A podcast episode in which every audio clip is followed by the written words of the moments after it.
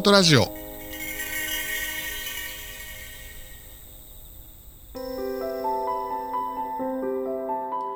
こんにちは占い師と弟の弟です姉です。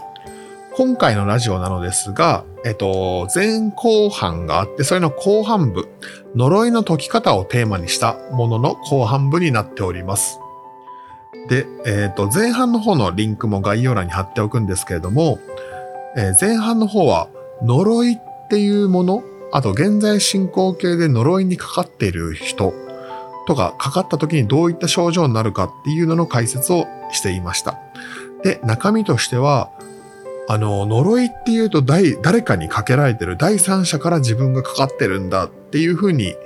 思う人がおそらく多いと思うんですけれども、でも実際はその土地にそういった呪いの土地というかそういった呪いの念ってものが残りがのように残っていて、そこを通ってしまったからゆえに呪いを受けてしまったっていう場合も結構多い。で、それはなかなか判断できずに、急に気持ちが落ち込んだりとかそういったことをになってしまって呪いを受けてしまうっていうタイプもある。っていうような症状の話をしていきました。で、後半は呪いの解き方の解き方の部分に焦点を当ててお姉ちゃんに聞いていきたいと思います。それでは、じゃあこの解き方について参りましょう。はいえー、こちらの呪いの解き方なんですけれども、そこまできつくない。ただだるい。でもまた次の日になったら平気になるっていうような呪いをかけられてるかな。呪いを受けてしまったかなっていう方ならば、多少放置してもいいと思っています。で、それで様子見っていう形でいいかなと思います。ただ、その呪いっていうものが、絶対にこれはかけられている。しかも強力なものだっていうのがわかる。一日に何回もいろんなことが起きたりとか、そういう頻度の割合でわかるっていうのを感じたならば、まず一つ目は念を払って追い出すっていうことが大切です。で、二つ目は自分自身が持っている気というものを非常に強くしていくっていうのが大切。で、三つ目は原因となる人がおそらく近くにいるんですよね、呪いっていうのは。なので、その方とできることならば距離を取るっていうことが大切になってきます。これが自分自身でできるものの基礎ですね。自分でできる呪いの解き方の基礎です。このあの念を払って追い出すっていうのは裏音で言ってるとなんだろうね体をはたくとかうん汗をかくとかそういうようなことが基礎なのかな、そうですね。えー、念を払うっていうのは、自分自身の部屋とか家の中に持っていかないために、家に入るずっと前の公園とか広場でパンパンパンと埃を払うかのように、体にまとわりついてる人間の念、悪い呪いっていうものを払います。うんで、その他にも大きな木にしがみついて吸収してもらうとか、いろんな方法があるんですけれども、それを自分でする。で、追い出すっていう部分は、部屋の中にもう持ち込んでいる方がほとんどだと思うので、なるべく換気をする。うん太陽の光を家の中に取り込むようにする。で、その他にも、えー浄化のグッズなどを適切な場所に配置しておく。そういったことが追い出すに入ります。では自分の気を強くするはうん。なんだろう生活？自分の気を強くするっていうのは、あのーもともと自分の体の中に巡っているエネルギーっていうものが呪いを受けるとどんどん弱くなっていくんですね。うんだから実際に風邪にもかかりやすくなったりとか、う気が抜けてるのでふとしたとこで転んだりとか、うんご飯が食べられなくなってくるとか、そういうことがあるので、もう自分の巡っている、自分の中に巡っているエネルギーを強くするために運動をする。ご飯をちゃんと栄養バランス守ってしっかり食べる。そして自分が楽しいなって思うこともやっていく。うん心も体も強くしていくっていうのを自分の気を強くするっていうふうに言ってます。ではこのさっき言ってくれた3つ目の原因から離れるっていうのは、うん人土地両方あると思うのでそれぞれもうちょっと詳しくお願いします。はい。えー人と土地、または持っているものですね。うんそういったうん原因から物理的に距離を置くっていうことが大切です。呪いを受けるっていうのは、絶対人間であれば、本当に近くの人が対象なんですよ。で、全然遠くてほとんど会わない人とかに呪いをかけるっていうのは結構難しいものもあれば珍珍しいので、まあ、難しい。方法として難しい。相手の髪の毛を必要としたりする呪いとか、相手の様子を常に自分が観察しなきゃいけないっていういろんな条件があるので、なかなか難しいんですけれども、だからおそらく近くにいる方から受けていると思うので、その原因だと思われる方が自分にとって分かってるならば、その人から物理的に距離を置く。で、土地から受けてるなと思うんだったら、その土地に行かないようにする。ちょっと離れる。で、物から受けてるなと思ったら、その物から離れる。っていうのを大切にしていただきたいなと思うんですけれども、よくね、それ、あの、実際にできない。もう住んじゃってるし。で、あと働いてる同僚で横の席の人だしうん、できないっていうのがある場合は、ちょっと、あのまた別の対処法があるので、いろいろとケースバイケースでプロの方に聞いていただければいいかなと思います。物理的に離れることができなかったらさ、気持ち的にもうこの人とは自分は関わりませんとか、この年とは自分は違うんですよっていう風なうん。気持ち的に切る。うん。だからそういうのとかでもいいの？うん。気持ち的に切るっていうのもできる人とできない人がいるんですよね。うん。例えば同僚の方で、自分はできても向こうが積極的に話しかけてくるとか、うんあと土地でここは関係ありませんって思っても、その土地の上に住んでるのは自分だとか、うん。そういうのがなかなかできない、どうしても意識しちゃうっていう方もいらっしゃるので、そういった方はちょっとまた、あの、対処法が変わってくるけれども、完全にこの人とはもう何も、この人のことは何も考えない。話しかけてもその場で適当に流すし、あと土地に住んでいてもその土地のことはもう何も考えないっていうようにプツって切れる人はそれでもいいかなと思います。お姉ちゃんにもう一つ聞きたいこととしては、その、まあ、えっと、呪いの原因から離れる、人から離れる、物から離れる、その土地から離れるっていうのがあると思うんだけれども、やっぱりなかなか、そうだね、皆さんそれはすぐできるかって言ったらできないと思うので、そのできない場合に実際にこういうことをやったらいいっていう具体的な方法を、もう少し具体的にお願いします。うん。えー具体的なのは、一番は、その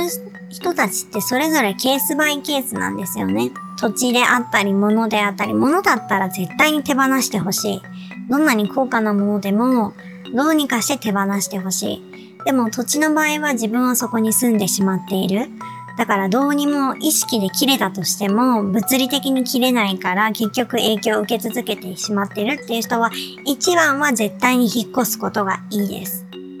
でも、どうにも引っ越せない。引っ越すのは自分の人生を崩壊させないと引っ越すことができないって思っている方は、まあその呪いの種類とか土地の状態とかにもよるんだけれども、えー、まあ土地のその怒りとか、元々の深い呪いっていう原因を追求していく。古地図やその土地の郷土資料館とかでもいいので、で、そこに対してお清めのことをする。祭るでもいいですし、日本酒をあげるとか、様々なお清め方法があるんですけれども、そういったことをする。あとは、もしかすると近くにもう全く手入れをされてない祠であるとか、あとその土地の気を沈める大きな石とか、いろんな痕跡があるかもしれないから、それを探してみる。あとはその土地の氏神様のところに行って報告をしてみる。そういったことなどをすればいいと思っています。で、人間の場合、人間の場合も本当ならば呪いよ呪いよりも怖いものってないと思うので、完全に自分は呪いを受けてると思ったら、転職でもなんなりしてほしいんですけれども、あの、そこまではしたくないっていう人は、まあその方となるべく関わらないこと。で、その方がお話しされても、なんか話しかけてこられても、その方にき、あの、もう、本当にあなたとは全然ビジネスだけの表面的な付き合いでそれ以上何もないですよっていうような関係を自分からどんどんどんどん切るようにしていく。今まで関わっていたけれども誘いにも乗らなくなったりとか、どんどんどんどんその間にある縁っていうものを補足していく。そういった方法が大切かなと思います。実際に自分で今お姉ちゃんが言ってくれたようなこともいろいろ試してみたけれどもやはりそんなに変わっていないとかまだなんか呪いを受けてるような気がするっていう場合何か他の対処とかあったら教えてもらいたい。はい。まず一つ目として、プロの方に依頼するということがすごく大切かなと思います。プロの霊能師さんであったりとか、あと、そのお祓い、お祓い師、払い師って言うんですけれども、お祓いを担当、それをもう専門としている方、それにお願いするっていうのが一番の方法かなと思います。で、2番目としては、自分が住んでいる地域の近くの神社などでの払い、お祓いをやっているところに依頼するという方法がいいかなと思っています。で、依頼をされるときに、だいたい5つぐらいに絞っていただいて、その中に自分で足を運んでみて、あ、この神社すごく気持ちがいいなとか、好きだなって思ったところでお願いをするようにしてください。で、3つ目としては、呪いを解くもの、呪術っていうものを浄化する。それから守護してくれる。そういったグッズをしっかりと選んで本物のものを持つっていうのが大切かなと思います。実際にやっぱりこういう呪いってものは今は呪術廻戦とか漫画とかああいうもので一般的になってきてるけれども皆さんの想像以上に世の中にははびこっているんだね。うんおそらく。そうね。ちょっと、あの、呪いっていうと、いかにも昔の時代のそうね。うん、なんかすごいもの。で、今の時代はありえないって思うんだけれども、実は普通にそこら中にあるものだし、人間が誰かに対して腹が立つとか、妬みを持つとか、そういった気持ちがゼロにならない限り、つまり不可能なんですよね。呪いっていうものと人間の世界を話すっていうことは。だから今後もずっと呪いっていうものはこの世に存在し続けると思っていますよう。ん。いやこの呪いっていうのはみんなが気になるテーマだっただけにいろいろと今後も掘り下げていこうと思います。それでは以上にして次最後のコーナー参りましょう。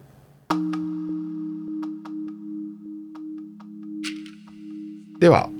えー壮年のコーナー参ります。えー壮年とは送るに年という文字を書いて壮年と読んでいます。年を送るってなるとどういうことって思うかもしれないんですけれども、実際に、あの、この後、お姉ちゃんが皆さんの元に、あの、皆さんの頭の中にイメージを送るんですね。で、それを皆さんは受け取ってもらって、それが何かっていうのを、あの、当てるっていうようなゲーム感覚でやってもらえればと思います。で、こういうふうにあの、姉が送ったものを受け取る。で、それの、最初はなかなか成功することは難しいと思うんですけれども、徐々に徐々に、あの、精度を高めていくことで直感力が冴えていくんですね。で、この直感力っていうものが冴えてくると、あの、人生の岐路で迷った時に、変な道とか間違った道っていうのを選択しにくくなるんですね。で自分の選んだ道が正しいものになっていくっていうことが増えていくので、そういった直感力を鍛えるっていう意味でも、この壮年のコーナーぜひ楽しんでもらえればと思います。それではここからお姉ちゃんお願いします。では、今日は少し重たいお話だったので、気分を変えて、えー、すっきりするために、かき氷のシロップの味でいこうかなと思います。かき氷のシロップ、いちご、メロン、ブルーハワイ、レモンこの4つのうちから1つのイメージを10秒間送ります。皆さんもリラックスして受け取れるような体勢になってチャレンジしてみてくださいね。それでは、始めます。よーい、スタート。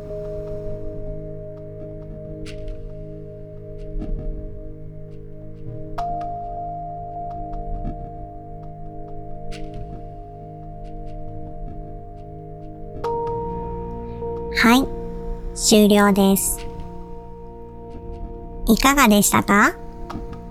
答えは、レモンでした。